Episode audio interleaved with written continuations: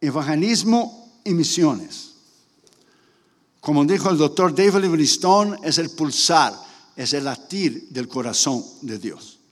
Si tuviéramos un concierto aquí esta mañana de los grandes cantantes, entre comillas, ese lugar estaría reventando. Pero como a la iglesia no le interesa ganar almas, como a la iglesia no le interesa la pasión por las almas, como a la iglesia no le interesa lo que es tocar puertas, nos debería dar vergüenza, hermanos, que los testigos de Jehová y los mormones tocan las puertas más que la iglesia cristiana. Cuando nosotros hemos perdido el interés, hemos perdido esa convicción del Espíritu Santo de ganar almas, ya no sobra más nada para nosotros vivir. Es igual a un matrimonio cuando pierde el respeto. Cuando pierde el respeto y va a las palabras ofensivas y va a la mano, ya no hay más nada que vivir. Por ir a una luna de miel, por ir a Hawái, no va a restaurar ni comida, ni sexo, no va a restaurar nada más. El daño ya está hecho. Cuando el cristiano pierde esta pasión por ganar almas para Jesús. ¿Usted se recuerda cuando usted era nuevo convertido? Hombre, nuevo convertido es el primero a llegar a la iglesia. Él limpia la iglesia, Él limpia los manos, Él ora, Él lee la Biblia, Él gana almas, Él va a los hospitales, Él ayuda al pastor, Él es portero, Él pinta la iglesia, Él arregla la iglesia. Es el primer amor. A la medida que va pasando el tiempo, el primer amor va disminuyendo, disminuyendo, disminuyendo, disminuyendo, disminuyendo. Por ejemplo, yo digo a Damaris todos los días, yo te amo, todos los días. Y hace 31 años que yo le digo todos los días, yo te amo, yo te amo, yo te amo, yo te amo. Cada vez que yo voy a salir de viaje, yo siento a Damaris y le digo, yo te amo, yo te amo, yo te amo, yo te amo, yo te amo, yo te amo, yo te amo. Se va a salir por ocho días o diez días. ¿Por qué hace eso? Porque si algún día me olvida, ya te lo he dicho.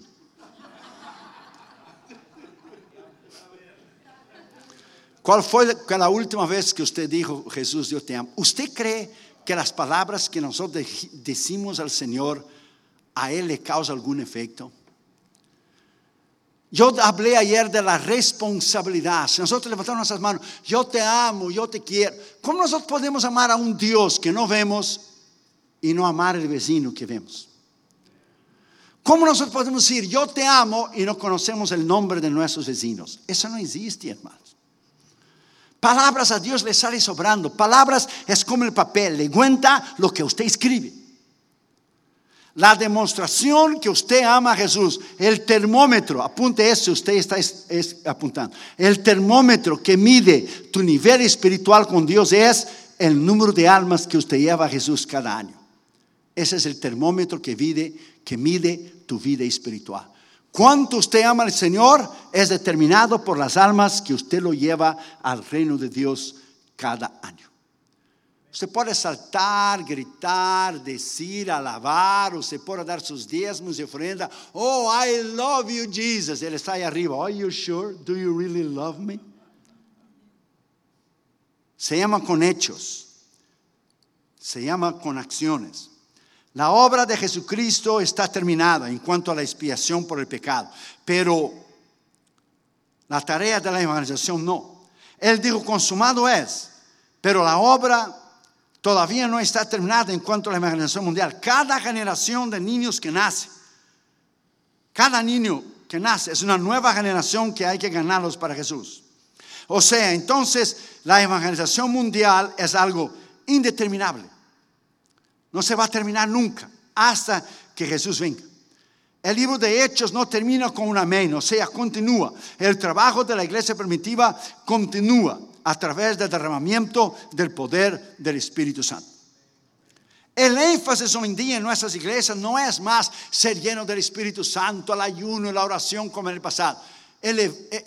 la meta de la iglesia hoy es tener el mayor número de personas. Se sirve la gente o no, no interesa. Si está la gente en pecado o no, no interesa.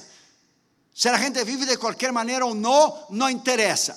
Lo contento es que la gente esté ahí y que la gente vea las mega churches.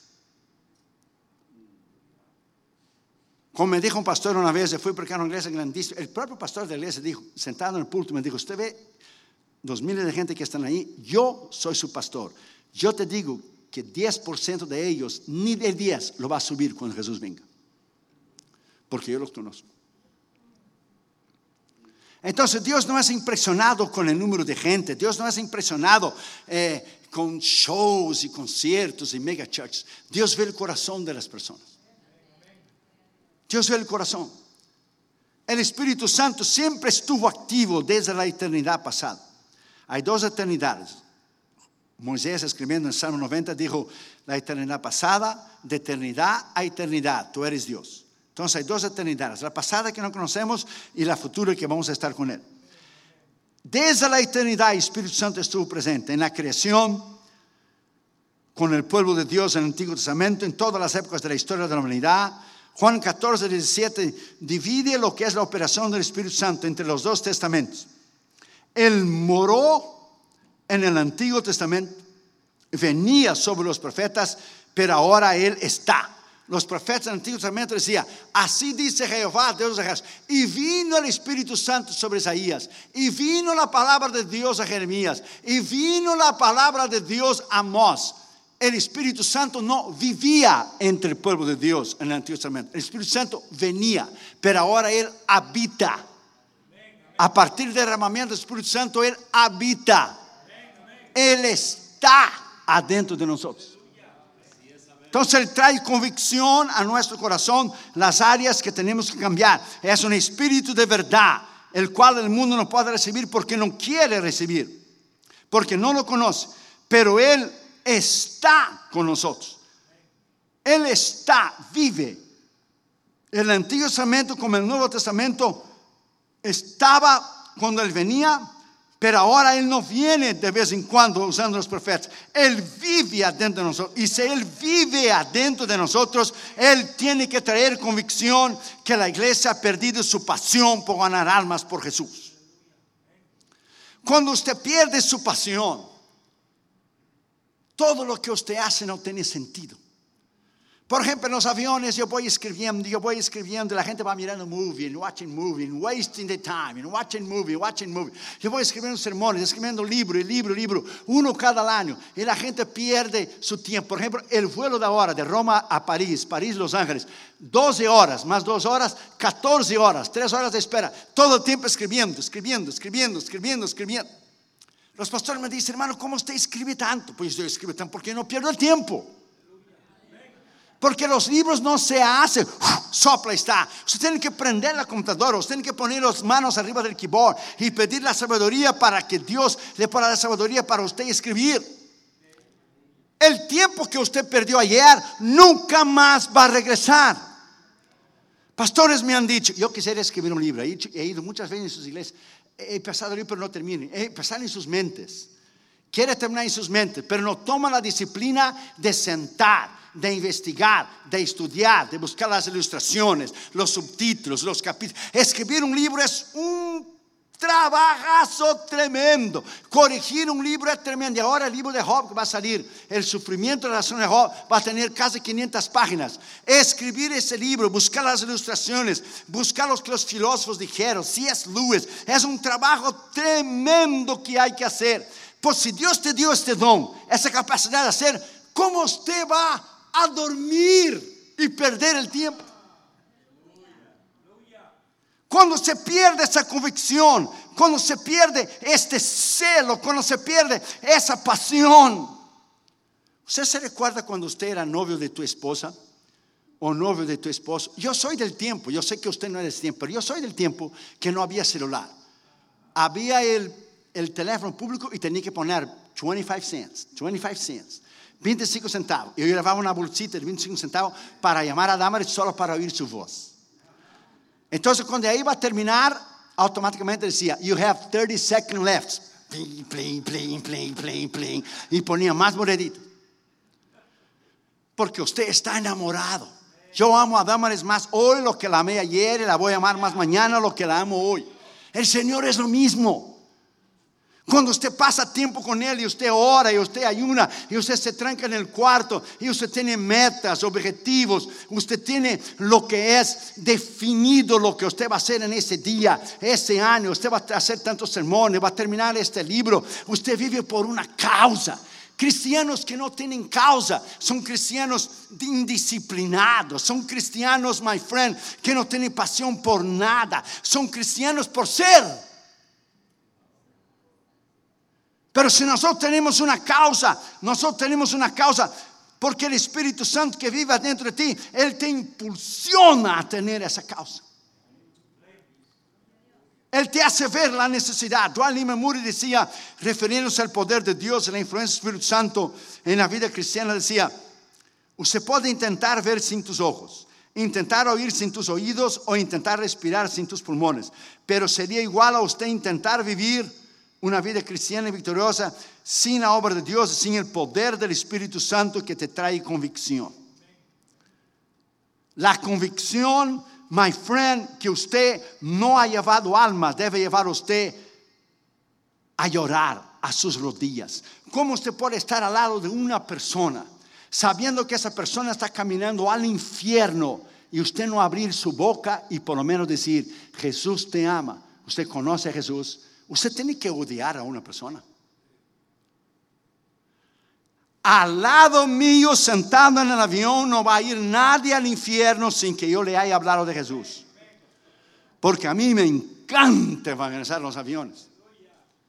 Porque la persona no tiene para dónde ir. Se levanta, va al baño, yo te voy a estar esperando aquí. Y si no quiero ir, no hay problema, abre la ventanilla y échate para abajo, porque vas a huir. Usted no tiene idea cuánta gente yo he alcanzado para Jesús en los aviones. No tiene idea. Porque la gente cree, oh, solo campañas y coliseos y, estadios y auditorios e iglesias. No, no, un alma que está al tuyo, usted nunca más la va a ver. ¿Sabe quién se sentó del otro lado al lado mío? Porque a veces Delta se llama upgrade, un ascenso. Cuando se llena atrás y los bancos de la, de la primera clase, que cuesta bastante, no han sido vendidos, Delta te pone en la primera clase. No porque tu cara es linda, sino para mantener el cliente. Se llama upgrade, te pone en la primera clase. En la primera clase va gente importante. ¿Sabe quién fue a mi lado el otro día? El ex ministro de Cultura y Turismo de la Arabia Saudita. No, hombre, un pez gordo tremendo para ganar para Jesús. Y lo primero que yo hago es sacar mi Biblia. Pa, yo pongo mi Biblia a mi lado. Es lo primero, que voy escribiendo mi libro o escribiendo mi sermón. Y él miró a mí, empezamos a abrir y dijo, I want to know the difference between the Quran and the difference between the Bible. I want to know the difference between Christ and between Mohammed. Yo dije, that's it, ese es mío. Ese es mío. Quiero saber la diferencia de Mahoma y de Jesús y quiero saber la diferencia del Corán y de la Biblia. Ah, hermano, fácil. Dijo el Corán, dice Mahoma que recibió una revelación de un ángel para escribirlo. Ningún ángel es omnisciente. Ángel no puede dar revelación ninguna. Claro que usted no va a decir es del diablo, es del Satanás, pues usted va a cortar la conversación. Usted maneja el barco que va por el otro lado. Ningún ángel es omnisciente, no puede dar revelación ninguna, igual a los mormones que que un ángel habló a Joseph Smith. Eso no existe. Su Corán fue copiado de mi Biblia, porque 600 años después de Jesucristo, Mahoma tuvo la oportunidad de convertir, no quiso. Entonces él tomó parte del Antiguo Testamento y del Nuevo Testamento y escribió el Corán.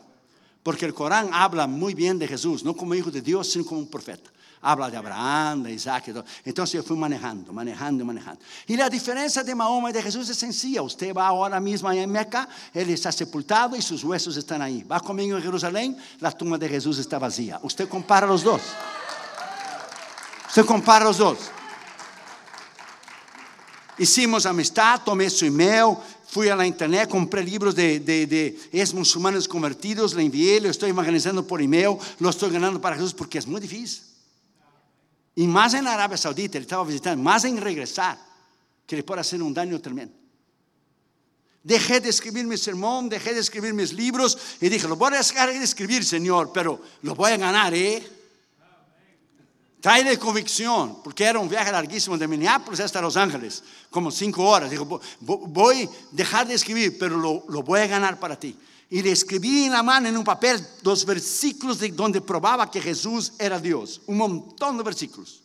Porque ellos no creen que Jesús es Dios. Entonces usted tiene que tener esa convicción, amar a una persona. Si tu padre y tu madre estuvieran caminando en el infierno, para el infierno, ¿usted no le evangelizaría? ¿Usted no hablaría de Jesús a tu hermano, a tu hermana, a tus tíos, a tus hijos? Persona que no habla de Jesús a una otra persona no conoce a Cristo. Punto. That's. Se puede hablar lo que quiera, se puede decir lo que quiera. Y cristianos que no ganan almas para Jesús no son cristianos. Punto. Bien sencillo. ¿Quieren una definición de tu salvación? Váyase aquí al capítulo 3. Si yo digo al pecador que le va a morir y tú no le diviertes, él morirá por su pecado, pero la sangre de él demandaré de tu mano. ¿Está escrito o no? Está escrito. Es la convicción del Espíritu Santo que te da lo que es ese ímpetu de ganar almas para Jesús. El otro día estaba yo sentado al lado de un viejito veterano de la guerra del Vietnam, en un vuelo de Los Ángeles, Minneapolis, Minneapolis, Washington, D.C. Él me enseñó el brazo todo lleno de marca de bala. Y yo le miré al viejito y dije, ¿usted quiere saber por qué usted no murió? Porque si usted hubiera muerto, usted estaría quemando en el infierno. El Señor no permitió que usted muriera para que usted se sentara hoy, después de sesenta y tantos años a mi lado, para usted oír el Evangelio. El viejito veterano de la guerra veterana llegó a Minneapolis delante de Dios, te digo, llorando, haciendo la oración del pecador, recibiendo a Cristo como su Señor y Salvador. Mal podía caminar saliendo del avión y quizá ya está con el Señor. Como decía Cantífla, se fue para otro lado, toque las golondrinas, muchacho, porque ya se fue. Vea la gravedad de un alma que no conoce a Jesús, que el día siguiente puede morir o en el mismo día y estar perdida. Usted tiene que ver, usted tiene que discernir. Usted no puede dejar, oh, tomorrow, mañana, mañana. La, la gente ahí en la campaña, gente le ha hablado, mañana reciba a Jesús. ¿Cómo usted sabe que mañana usted va a estar vivo?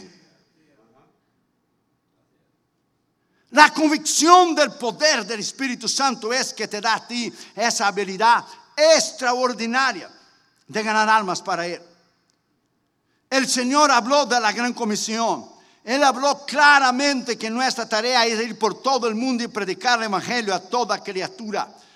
Justin Martin dijo, por todos los lados, entre los bárbaros y los intelectuales, los judíos y los griegos, todos los pueblos, sea hebreo, griego, arameo, en muchas lenguas, se oraciones a Jesucristo. Eso era la iglesia, la iglesia primitiva. La iglesia primitiva era tremenda, hermanos. Tertuliano dijo en el año 200 después de Cristo, en todo lugar, en todos los templos, en todas las plazas, en las calles, por las casas, los palacios, entiendo por todos los lados, se predica a Cristo de una manera o de otra. La iglesia perdió esa convicción. La iglesia salía a evangelizar, la iglesia salía a subir literatura, la iglesia era tremenda. Oh, yo me acuerdo cuando yo era líder de los jóvenes de las Asambleas de Dios en Brasil, yo tenía 18 años. Eso fue ayer. No, Teníamos miles y miles de tratados. Nosotros evangelizamos la ciudad entera, de puerta en puerta. La ciudad entera, Jesús te ama, Jesús te ama, Jesús te ama, Jesús te ama, Jesús te ama, Jesús te ama, Jesús te ama. Jamás pensé que íbamos a predicar el mundo entero, sostener los misioneros, tener el instituto bíblico en India. Jamás pensé que iba a viajar alrededor del mundo. Nunca. Empezamos distribuyendo folletos, distribuyendo folletos, distribuyendo folletos, distribuyendo folletos.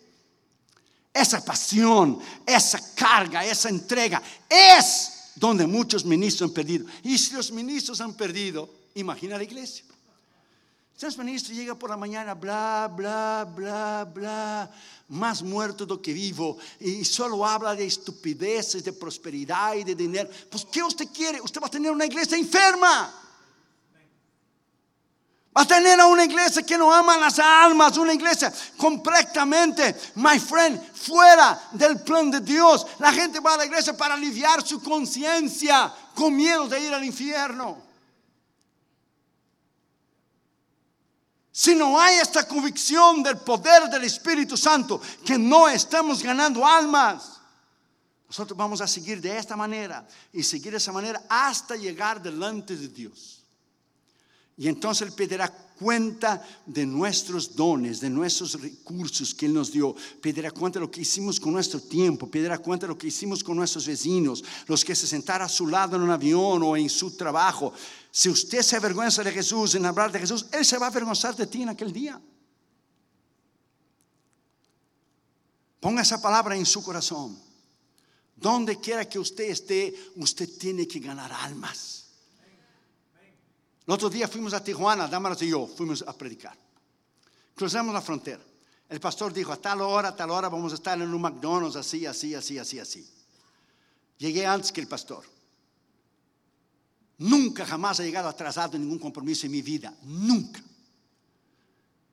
Si usted llega 10 minutos antes, usted ya llegó tarde. Y esperé, pastor, esperé el pastor. Y yo dije, Damaras, quédate ahí el carro, ya regreso. Ok, no, me deje mucho tiempo aquí porque ahora está el peligro, que secuestro, que no sé qué. Yo dijo, quédate aquí, el Señor está contigo, ya vengo. Y pasó 5 minutos, y 10, y 15, y 20, 25 minutos, cuando aparece Damaras, me dejaste solo en el carro hace como 25 minutos, media hora. Yo dije, calma, tranquilo, estoy ganando aquí el guardia de seguridad del McDonald's para Jesús, no puede esperar un poquito, ya voy. Estaba el guardia de seguridad ahí, abrió su corazón y ¡pa! Yo oraba en mi mente, tú guarda Damaras y yo evangelizo este. Es usted ver la necesidad, my friend.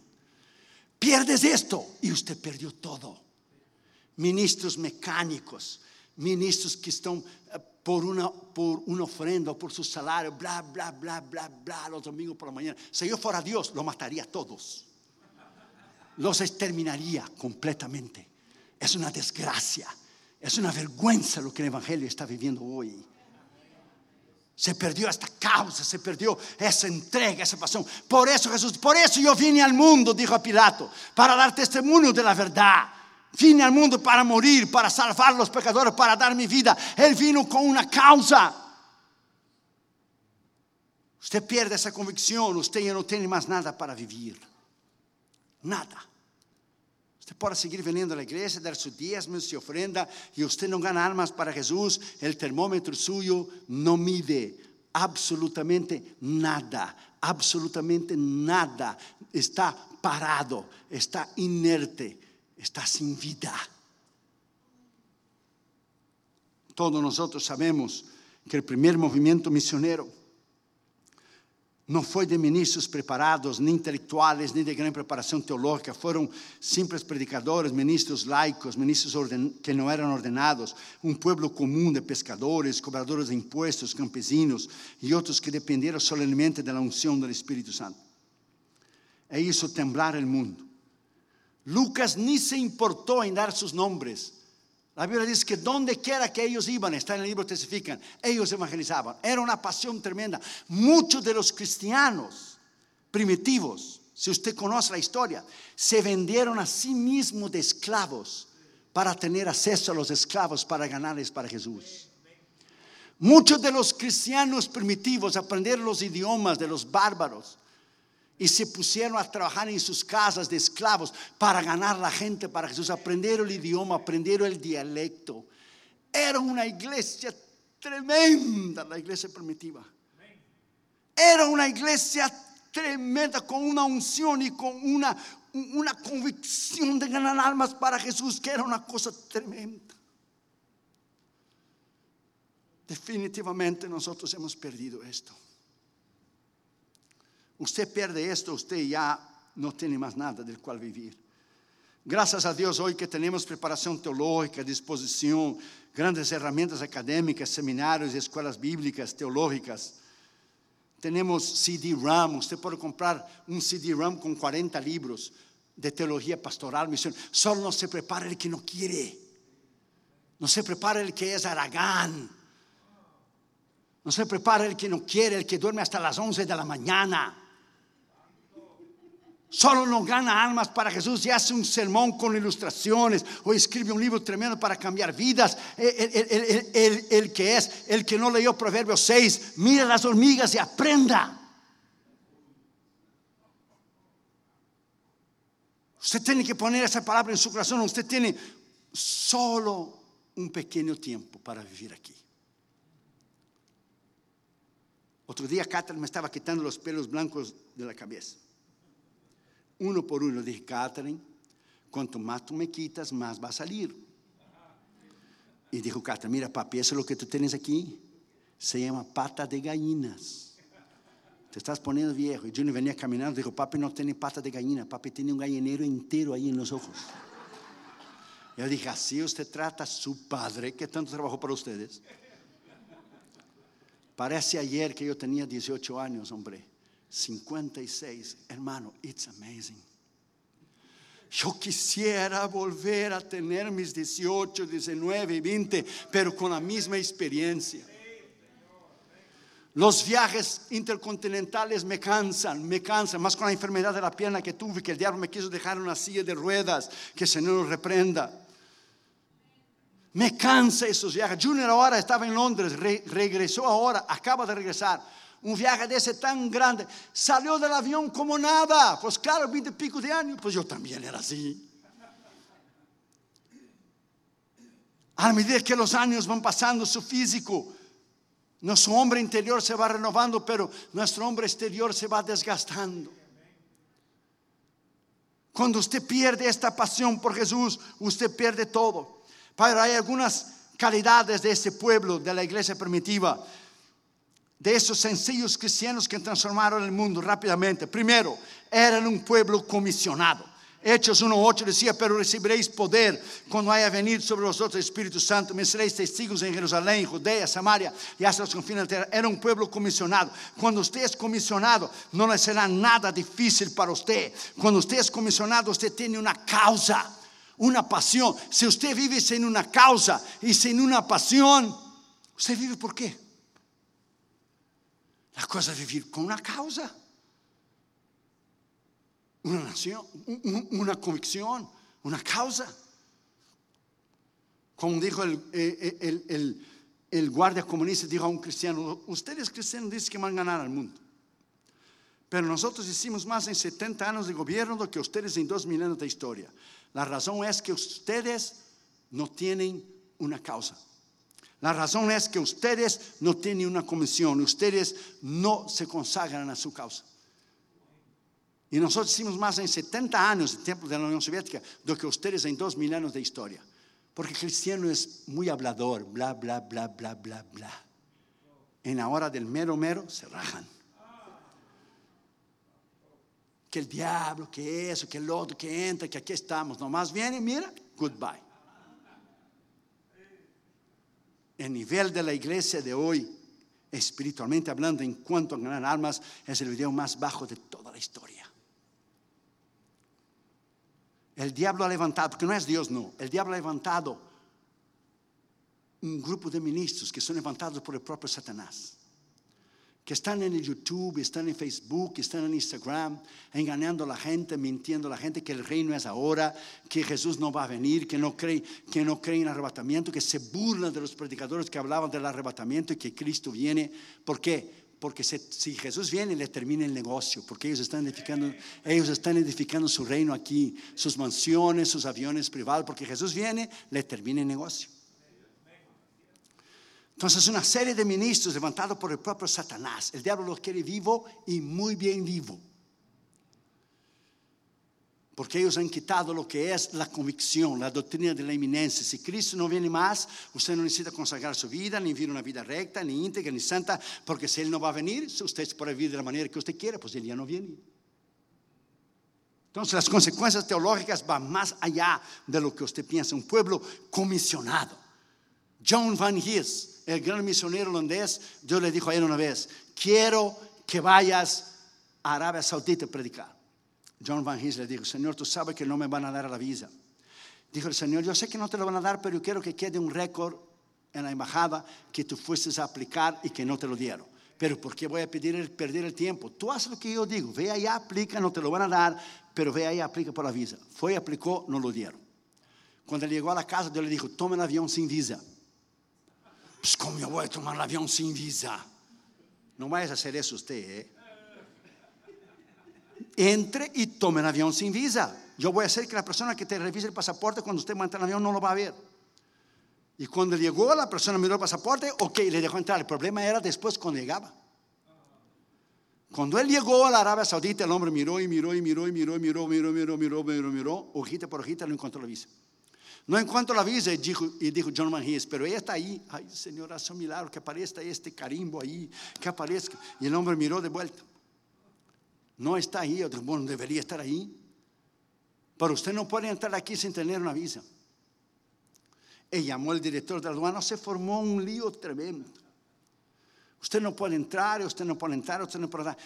Usted solo puede entrar con una visa aquí que le da el derecho a usted de entrar en esa nación. Él sacó su Nuevo Testamento en árabe, Arabic, y lo puso arriba y abrió en Marcos 16, 15. Ese es mi permiso. Ir al mundo entero y predicar el Evangelio a toda criatura. Entonces sí que se formó el tremendo problema. El director de la aduana lo llevó a un lado y él dijo, podemos tomar un té y pasar a tomar un té. Y ese nos dijo, evangelízalo. Tiene una necesidad tremenda, gánalo. Y John Van Gis acabó ganando el director de la aduana para Jesús. Y el director de la aduana le vino, le tomó el pasaporte, le puso la visa y dijo, usted entra y sale de aquí cuando usted quiera. Bienvenido a mi país. Esa es la convicción que usted tiene que tener.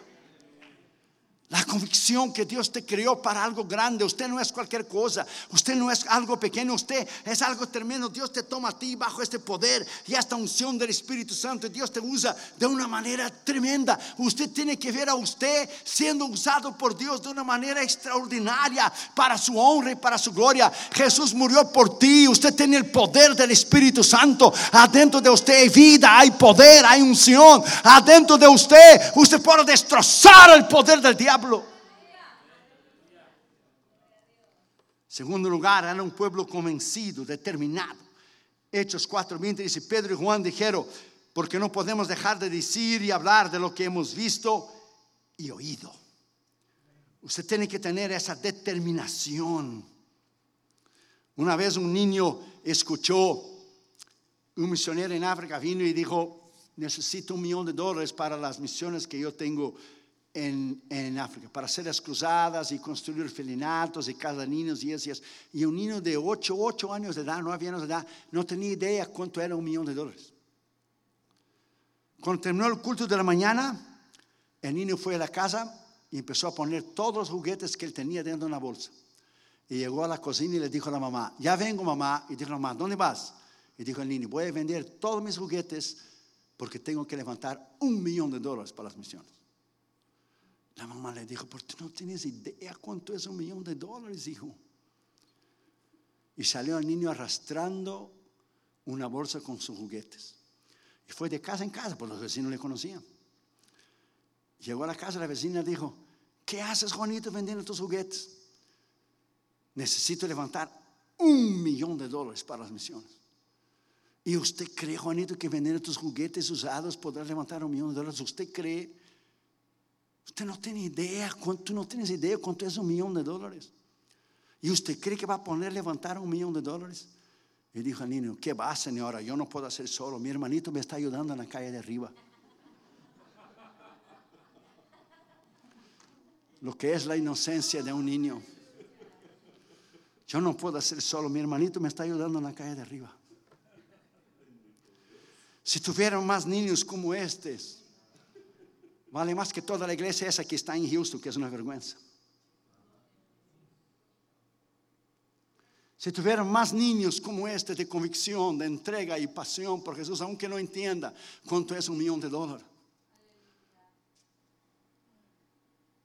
Vale más que toda la mentira y el engaño de que I can, and I can, and God can, and that. Es un caos se llama la iglesia apóstata. La iglesia que va a quedar aquí. La iglesia tibia. La iglesia que va a ser vomitada de la boca del Señor Jesucristo. La iglesia donde no se predica contra el pecado, ni el diablo y ni el infierno. La iglesia perdida. La iglesia de Sardis, de Tiatira. La iglesia donde está el trono de Satanás. Tenga cuidado. Porque amar a más lo que es la alabanza del hombre, lo que amar, amar a Dios. Porque ama más el aplauso de los hombres lo que hablar la verdad y predicar la verdad. Jesús murió por la verdad. La razón que Cristo fue crucificado, porque Él habló la verdad. Si Jesús no hubiera hablado la verdad, estaría vivo hasta el día de hoy. Porque Él no podía morir. No había pecado en Él.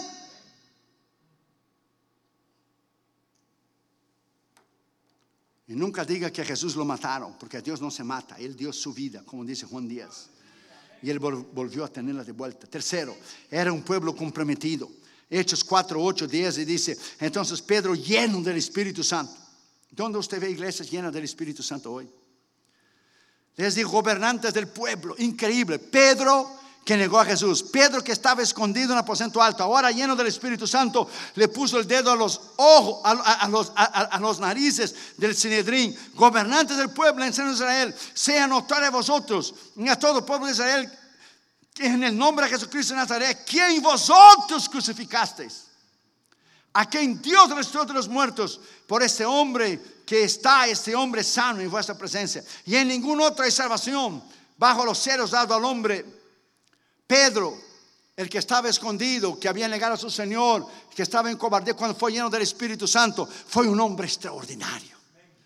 Es el poder del Espíritu Santo que transforma. Es el poder del Espíritu Santo que nos hace seguir viajando en lugares peligrosos o ir a lugares llenos de satanismo como ahora fuimos a Italia y más la potestad esa religiosa tremenda. Es el poder del Espíritu Santo que nos hace trabajar, que nos hace escribir. Es el poder del Espíritu Santo que nos hace ganar almas. Es el poder del Espíritu Santo que nos hace sostener los misioneros. Es el poder del Espíritu Santo que nos hace sostener el instituto bíblico, los maestros, los estudiantes. Es el poder del Espíritu Santo en nosotros. Es esta unción maravillosa. ¿Cuál fue la última vez que usted se trancó en el cuarto y oró y dijo, Señor, estoy seco y vacío? Mi experiencia es pasada. El poder del Espíritu Santo hace años que no tengo este gozo, ese poder, esta unción.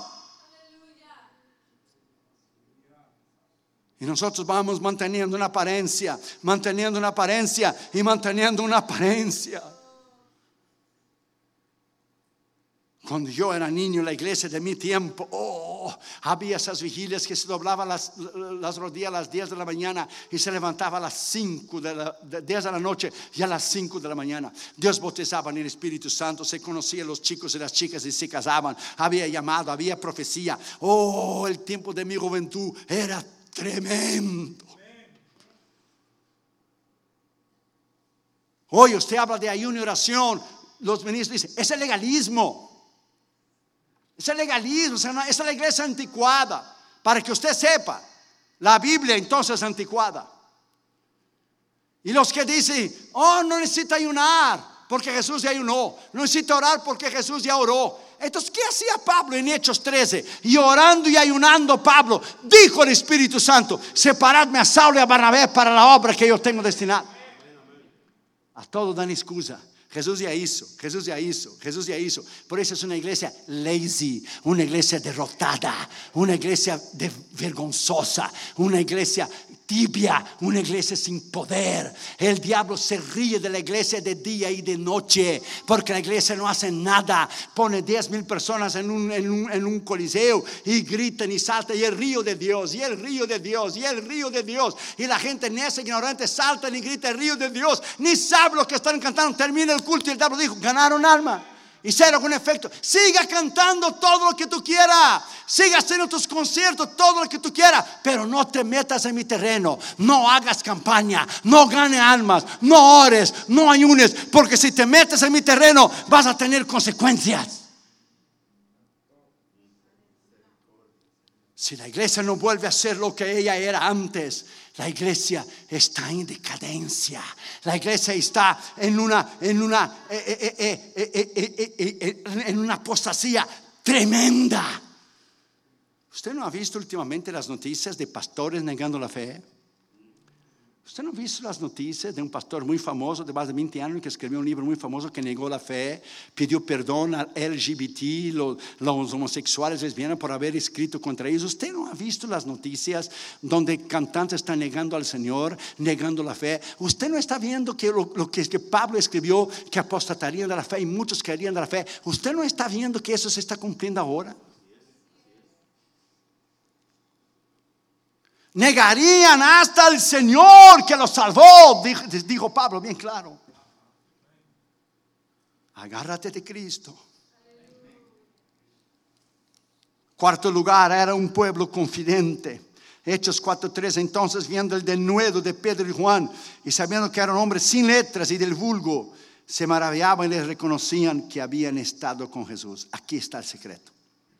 habían estado con Jesús, tenían comunión con Jesús conocían a Jesús. Cuando usted tiene comunión con Dios, cuando usted ora, cuando usted ayuna, usted es confiante, usted está lleno del poder, de la unción. No hay nada difícil para ti. Cuando usted está, eh, reconocían que habían estado con Jesús, esa intimidad con Dios que la iglesia perdió. Esa intimidad con Dios y esa pasión y ese amor por las almas que la iglesia perdió. Cuando fuimos a Perú, la cruzada fue en el estado de Trujillo. Cuando terminó la campaña, el vuelo de Trujillo a Lima era 30, 35 minutos. Yo en mi desespero de ganar la persona que estaba a mi lado, para Jesús, a mi lado estaba una señora derecha y pasar el pasillo estaba el alcalde. Entonces yo empecé a evangelizar los dos al mismo tiempo. Era cómico porque yo acabé diciendo una cosa uno que era para el otro, una cosa del otro lo que era para el otro.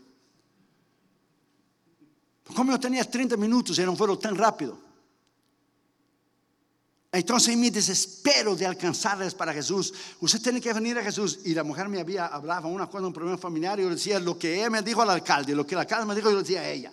Pero al fin y al cabo yo quería ganar los dos para Jesús. Mi desespero para ganar dos personas que nunca más lo voy a ver. Cuando usted pierde esto, perdiste todo. No tiene más nada del cual vivir. El amor de Dios no vive en ti. El Espíritu Santo no vive en ti.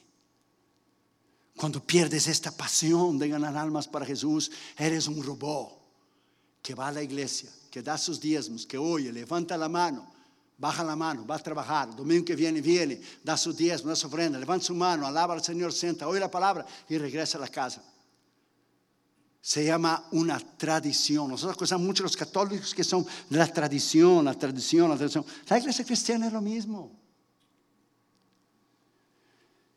¿Hay suficiente evidencia para condenarte a ti en una corte que usted es cristiano? Si alguien te acusara a ti y pusiera cargos contra ti, ¿hay suficientemente evidencia que usted sí es cristiano? Si Jesús te pidiera las almas que tú alcanzaste para Él, ¿usted pudiera presentar esas almas para Jesús? Piénsalo. Es el poder de la unción del Espíritu Santo. Yo he dicho a Dios, el día que yo perdiera esta unción, el día que yo perdiera esa convicción, el día que atender solo invitaciones por una ofrenda o sostener los misioneros y no subir más el púlpito con, esta causa, esta unción, este amor por las almas, retírame del ministerio. Retírame del ministerio. Porque ministerio no es profesión, ministerio es un llamado. Ministerio es un llamado. Ministerio es una causa. Si Él dio todo por mí, yo tengo que darle todo por Él. Si Él murió por mí y si Él dio su vida por mí, yo tengo que darle todo por Él. No dormí de las 3.45 hasta las 7, dormí un poquito después hasta las 8. Pudiera haber llamado al pastor René y decir, ¿sabe qué, pastor? No dormí, no me siento bien. Pudiera predicar a usted en mi lugar. Cualquier predicador haría eso. Pero usted tiene que saber ¿Estás vivo? Sí. ¿Puedes caminar? Sí. Como, yo fui a Bangkok, Tailandia, con mi pierna enferma. Y mi brazo entumido y mi pierna entumida. Y casi no podía caminar. Junior fue conmigo. Sencillamente Dios me preguntó, ¿amaneciste vivo? Sí. ¿Puedes caminar algunos pasos? Sí. ¿Y estás reclamando de qué? Mete en ese avión y enfrenta 22 horas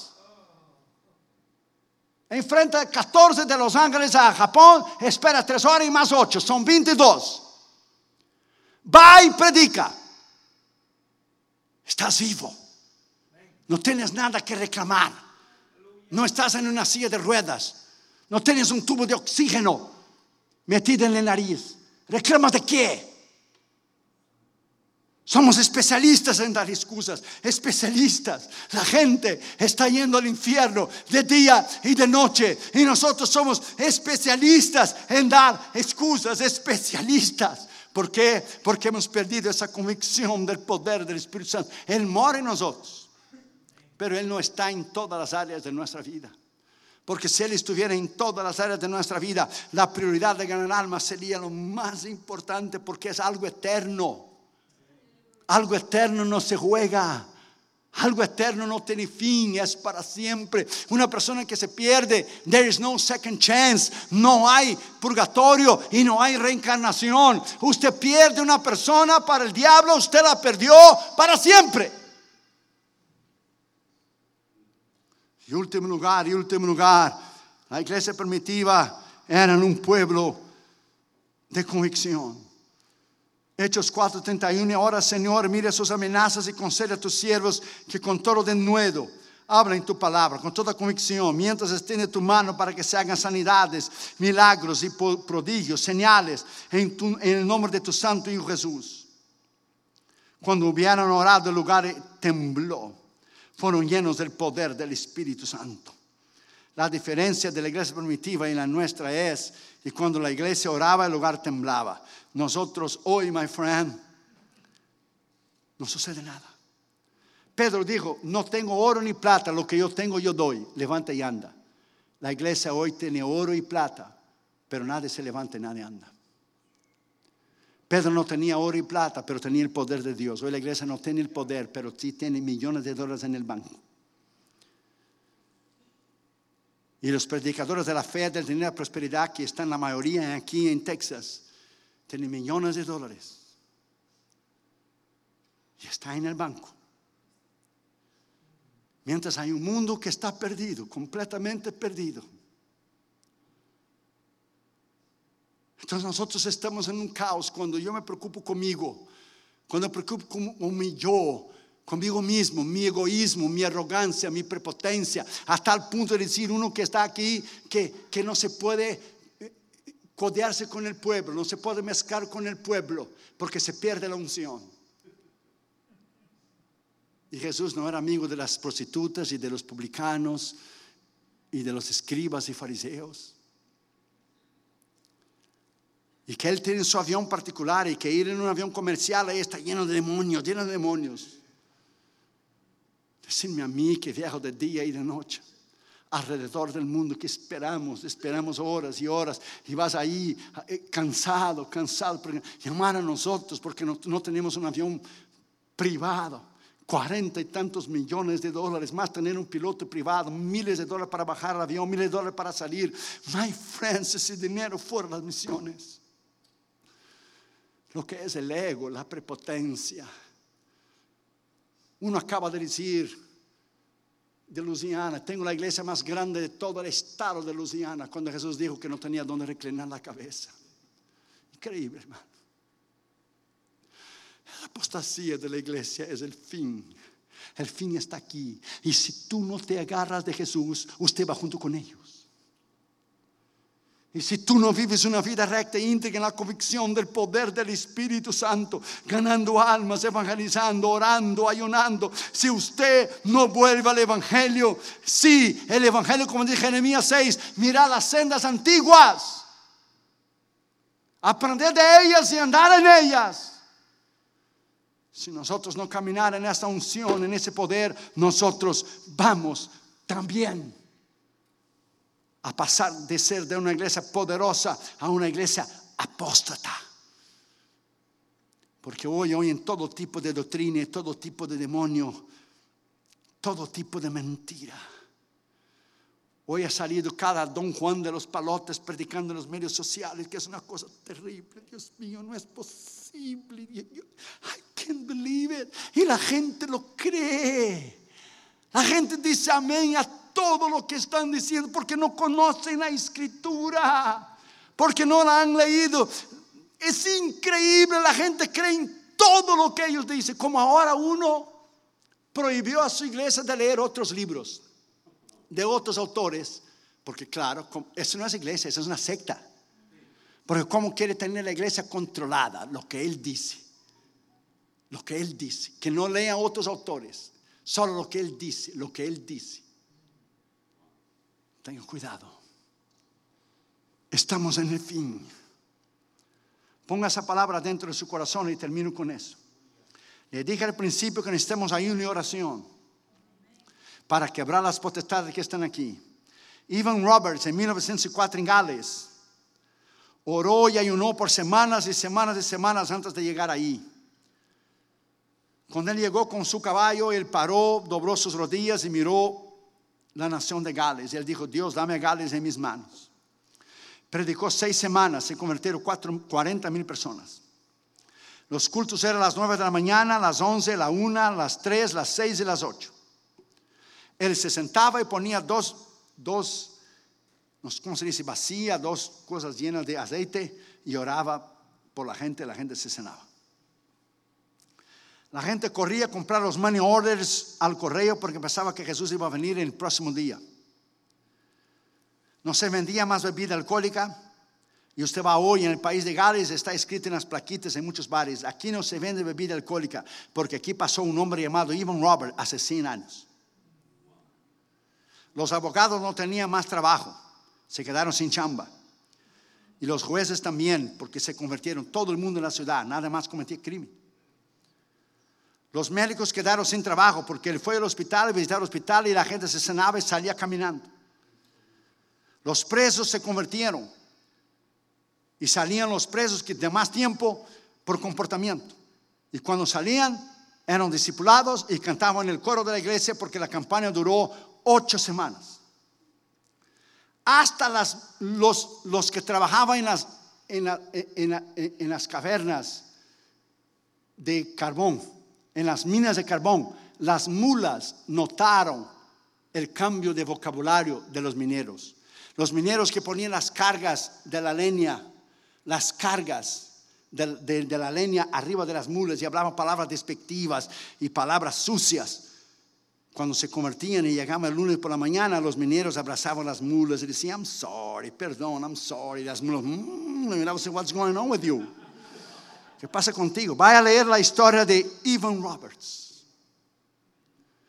Compre los libros de la historia de los hombres de Dios, Evan Roberts. Cuando usted pierde esta pasión, Dámonos, Señor, nos trancamos y orar y ayunar semanas para la cruzada en Italia. Fue una cruzada difícil. Imagina si no hubiéramos hecho, el diablo me hubiera matado. Semanas y semanas trancado en el cuarto. vas a pisar en un terreno donde nadie ha ido. Donde ningún evangelista jamás se ha atrevido a pisar. Ni Billy Graham fue. Ni él, ni Luis Palau, y ni nadie jamás había hecho una campaña en Italia. Porque ahí nadie entra. No tuvimos el éxito de personas como esperábamos tener, porque claro, te fuiste a meter con el chamuco de cara que usted espera. Pero fuimos. Pero fuimos, quebramos, hicimos historia, quebramos el hielo, fuimos. El diablo no va a dictar ni a mí ni a usted lo que nosotros tenemos que hacer o no. No nos va a amedrentar y no va a hablar, nos va a amenazar y que voy a hacer eso y el otro y eso. En el nombre de Jesús de Nazaret estás vencido, estás derrotado por el poder del nombre y de la sangre de Cristo Jesús.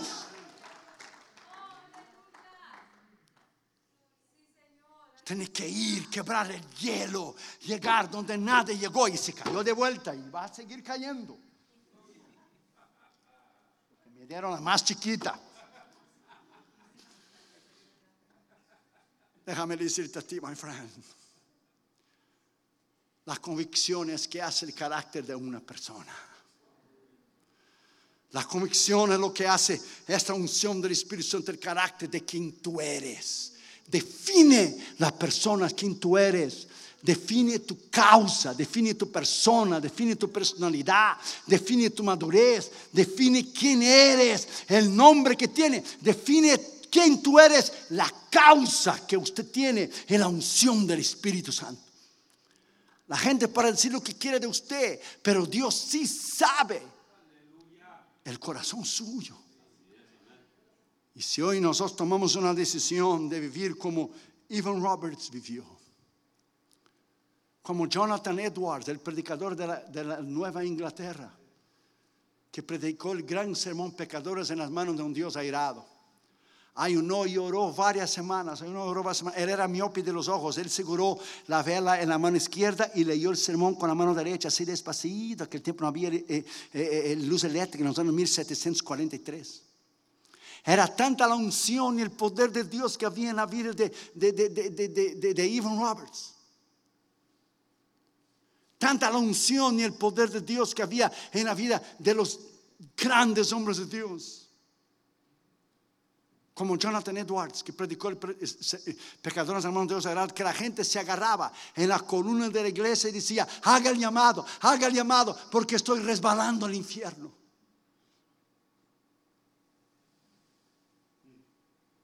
No hay nada más terrible que escuchar a un ministro sin unción y sin poder. Oh, es la cosa más terrible. Yo ya me he levantado un montón de veces y ya me ha dicho, esa falta de ética. Dijo, no me interesa, no puedo oírlo. Es igual usted mirar un partido de soccer, un partidazo. Holanda, México, Brasil, Alemania, no me recuerde, 7 a 1. Italia, Inglaterra, partidazo. Lo que usted mirar Trinidad y Tobago y Jamaica, por el amor de Dios. Cuando usted oye un predicador que está lleno de la unción y del poder de Dios, que todavía llora, llora por la pasión de las almas, todavía llora y dice, Señor, necesitamos de ti. Es diferente. Es diferente de que oír predicadores profesionales. Pongámonos de pie en esta mañana, incline tu cabeza. Cierre tus ojos ahí mismo donde usted está. El Espíritu Santo está aquí. Gracias, pastor. Inclina tu cabeza, cierra tus ojos. El Espíritu Santo está aquí.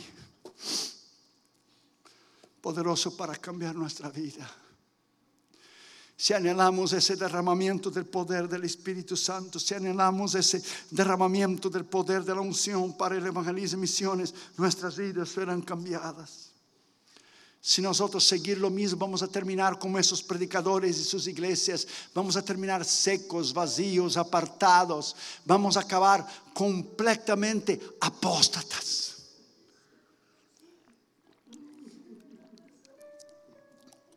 Si nosotros seguir como la iglesia está, nosotros no vamos a terminar nuestra carrera.